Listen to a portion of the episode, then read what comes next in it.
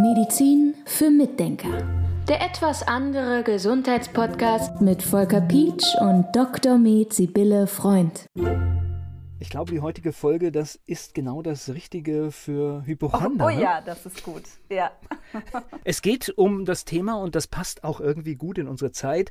Medizin und Angst. Jeder kennt das bestimmt. Es passiert irgendetwas, der Körper funktioniert nicht richtig und man kann es nicht einordnen und sofort ist sie da, die Angst.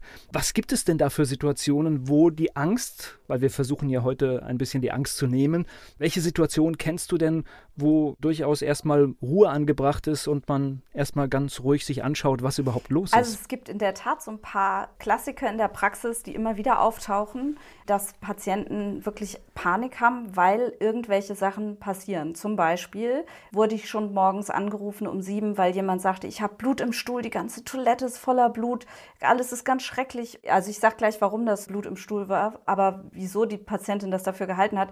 Das gibt es auch beim Urin zum Beispiel, dass manchmal Patientinnen sich melden und sagen, oh Gott, mein Urin ist ganz blutig, das ist ganz schrecklich. Und da habe ich dann nachgefragt, ob sie rote Beete gegessen haben.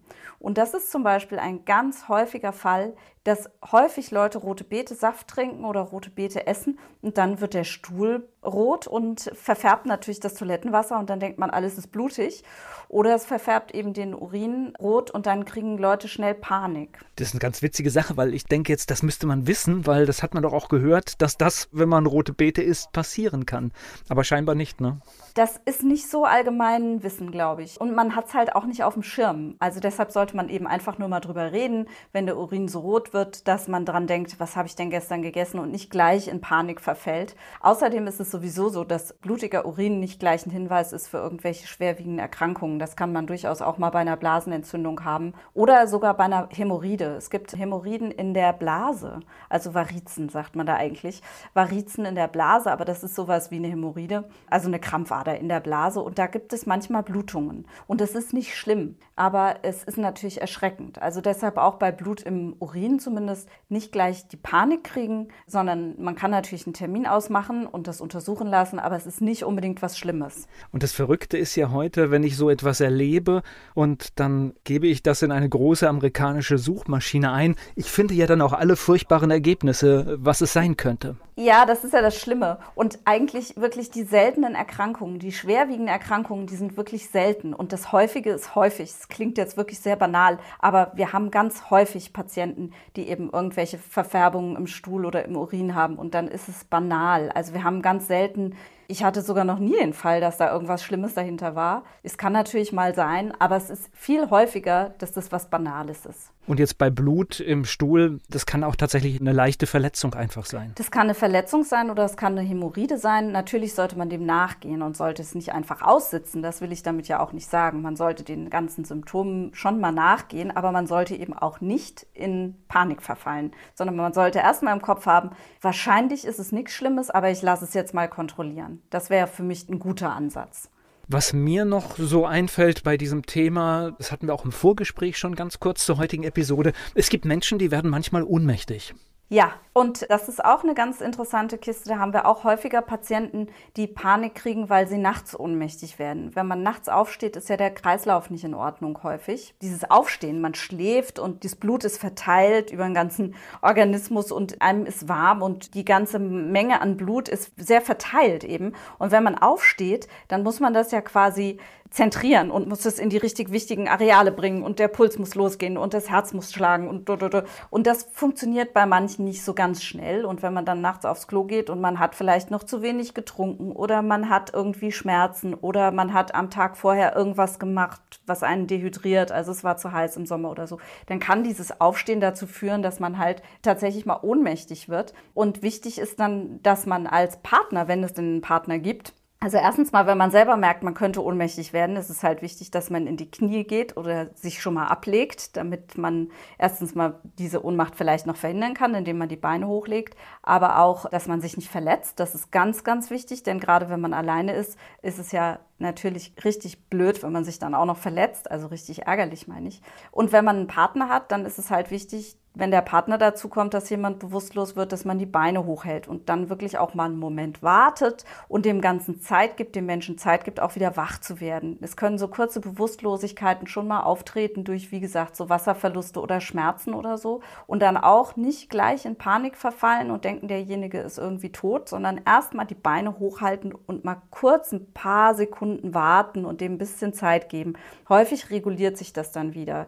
Das heißt jetzt nicht, dass man dieses vollkommen kritiklos einfach sagen sollte, ach komm, wir halten mal eine halbe Stunde die Beine hoch, dann wird es schon wieder, sondern man muss natürlich auch ein bisschen ein Gefühl haben dafür, sieht man, dass derjenige noch atmet. Und dann sollte man es halt am nächsten Tag tatsächlich in Ruhe mal überlegen, woher das kommt und dann auch einen Therapeuten zu Rate ziehen, um das mal zu besprechen. Nicht, dass irgendwie doch was Schlimmeres dahinter steckt. Das ist aber jetzt eigentlich der Disclaimer, den ich hier ausspreche, denn sehr häufig passiert sowas und ist überhaupt nicht schlimm.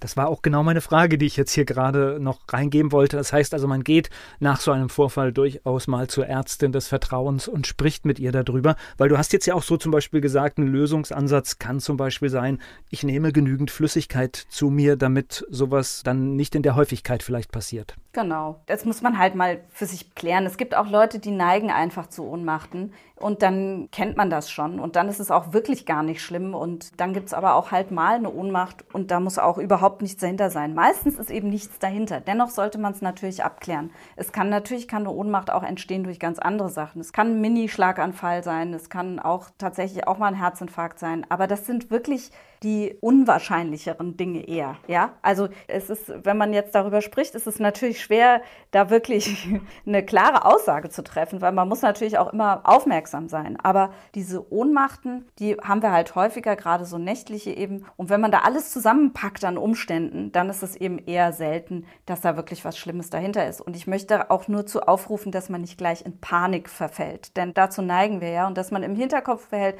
ach, sehr wahrscheinlich ist es nur eine harmlose harmlose Ohnmacht durch zu wenig Trinken, durch schnelles Aufstehen, durch Schmerzen, durch sowas. Aber dann am nächsten Tag natürlich mal gucken oder wenn das Ganze immer noch spooky ist, dass man denkt, Mensch, der kann sich jetzt nicht richtig bewegen und die Ohnmacht hat zu lange angehalten und der hat gekrampft, dann ruft man natürlich einen Rettungswagen. Das ist was ganz anderes, ja. Es ist vielleicht ein bisschen schwer zu unterscheiden, aber ja, was meinst du?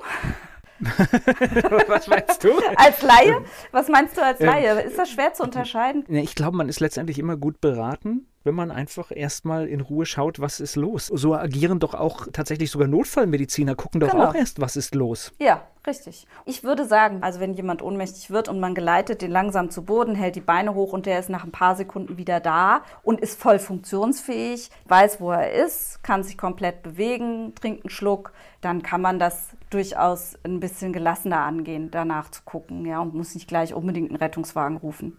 Es gibt doch auch dieses, ich weiß gar nicht, stimmt das, wenn man den Verdacht auf Schlaganfall hat, dass man die Menschen zum Lächeln bittet, dass sie lächeln? Ja, das hat damit zu tun, dass da ein Hirnnerv für dieses Lächeln sorgt. Und dann, wenn man einen Schlaganfall hat, kann der ausgefallen sein. Und dann kann man nicht mehr richtig lächeln. Dann lächelt man nur noch einseitig. Aber das gibt auch viele andere Ursachen dafür. Das ist jetzt sehr speziell. Also das ist dann eine Facialisparese, das ist der Nervus facialis, der ist dafür verantwortlich.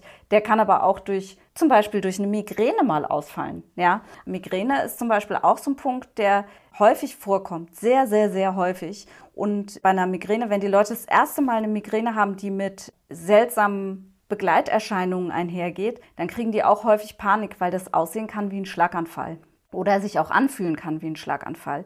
Also zum Beispiel hatte ich eine Freundin oder ich habe auch noch diese Freundin, aber die hatte eine Borreliose und hat sich antibiotisch behandeln lassen und war dann im Auto unterwegs und hat im Auto auf einmal festgestellt, sie sieht ihre eine Hand nicht mehr und hat dann schnell angehalten, hat dann auch einen Krankenwagen gerufen, ist durchgecheckt worden im Krankenhaus und es war tatsächlich eine Augenmigräne durch das Antibiotikum. Also eigentlich wirklich gar nichts Schlimmes. Also sie hatte eine vorübergehende Blindheit an der Seite des einen Auges, nicht das komplette Auge.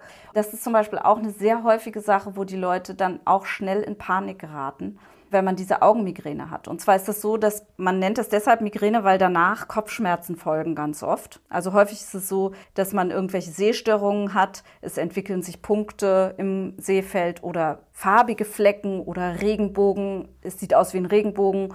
Oder das Gesichtsfeld zieht sich zu, dass man gar nichts mehr sieht. Oder man hat lauter Punkte außenrum, also bunte Punkte. Es gibt die verschiedensten Sehstörungen in der Form. Oder so ein Flackern, was durchs Auge durchgeht. Und danach, dann, das hält dann so 20 Minuten an, diese Sehstörung. Und danach können Kopfschmerzen auftreten.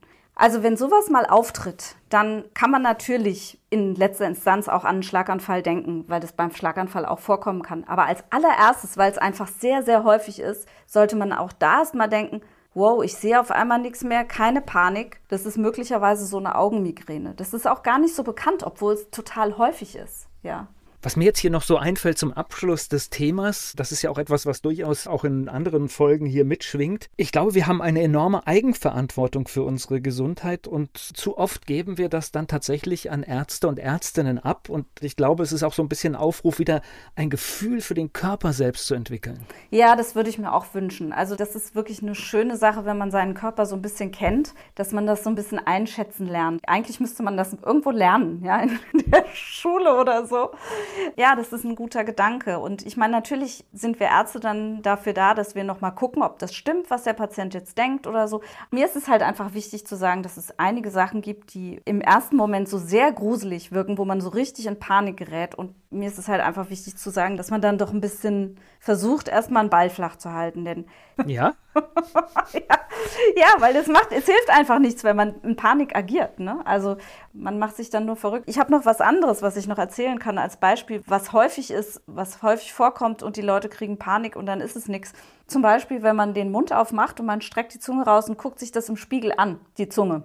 Und dann hat man ganz hinten an der Zunge so Knubbel, die sind gar nicht so klein. Das sind aber große Geschmackspapillen. Und ich hatte schon Patienten, die in die Praxis kamen mit der ganzen Familie und sagten, wir haben alle diese Knubbel, wir müssen alle irgendeine ganz komische Krankheit haben. Und da ist es natürlich schön, wenn man weiß, dass da einfach diese Geschmackspapillen sind und dass man sich da nicht erschrecken muss. Noch eine Sache, die mir auch häufig unterkommt, die, wo sich die Leute auch ganz schnell erschrecken, gerade junge Leute, das ist, wenn man Herzschmerzen hat.